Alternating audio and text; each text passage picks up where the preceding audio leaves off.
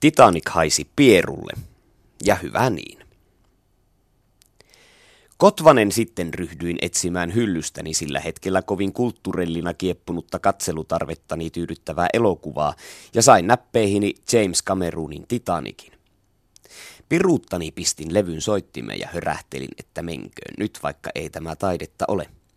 Koteloakin silmäilin ja hienoinen järkytys oli huomata, että käsitteeksi kivettyneen leffan ensi-illasta on urahtanut aikaa jo 20 vuotta. Minä muistan Titanic-huuman oikein hyvin, ja jotenkin se tuntuu korkeintaan parin kalenterin kierron takaiselta.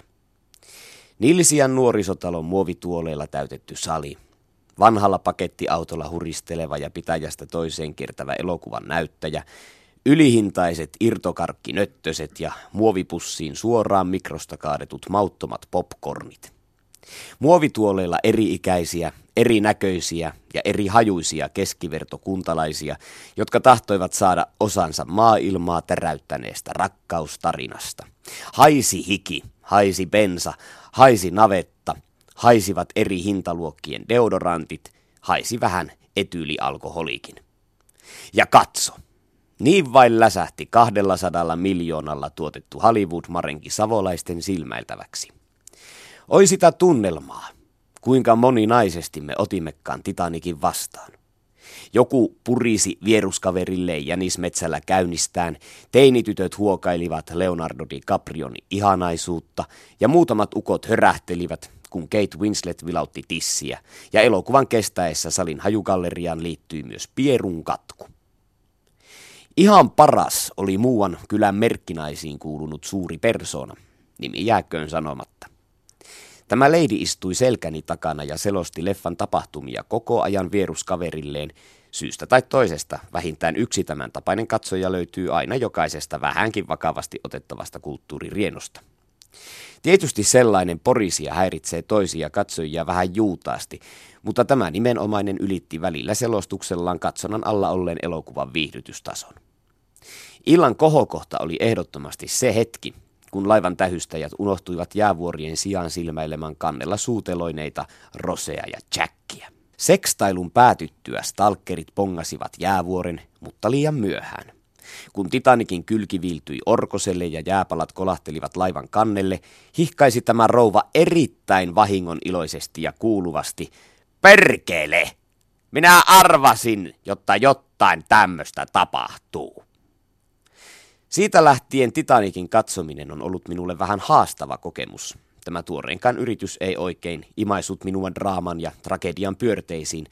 Väkisin tuppasi naurattamaan, vaikka yli sadan vuoden takainen haaksirikko ei itsessään mikään hervottomuuden huippu olekaan.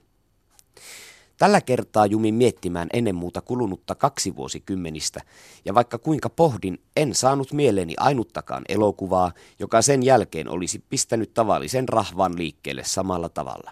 Ei Titanic välttämättä leffana niin erinomainen ole, mutta sen muut arvot ovat mitä melkoisimmat. Se kokosi perheet samalle sohvalle vhs ilmestyessäänkin, ja mitenkähän monta parodiaalia julkisesti tai pienemmällä porukalla väsätty siitä kohtauksesta, jossa levitetään kädet ja huudetaan, että herra siunatkoon, minähän lennän.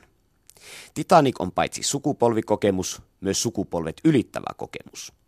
Sellainen siitä tuli, koska oli tullakseen. Ei sellainen yksin äreän markkinoinnin avulla synny. Eliittisesti olisi uskottavaa polkea Titanic ja sen lajitoverit maan rakoon. En kuitenkaan polje, en piruttanikaan.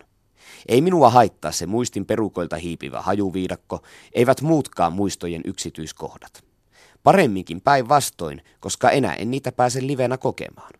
Nuorisotalo on remontoitu toisaalle, kiertävä elokuvaukko on pistänyt pillinsä pussiin ja nykypäivänä 12 markkaa olisi irkkarinyytistä ihan sovelias hinta – ei kahta euroa edukkaampaa karkkipussia monessa paikassa myydä.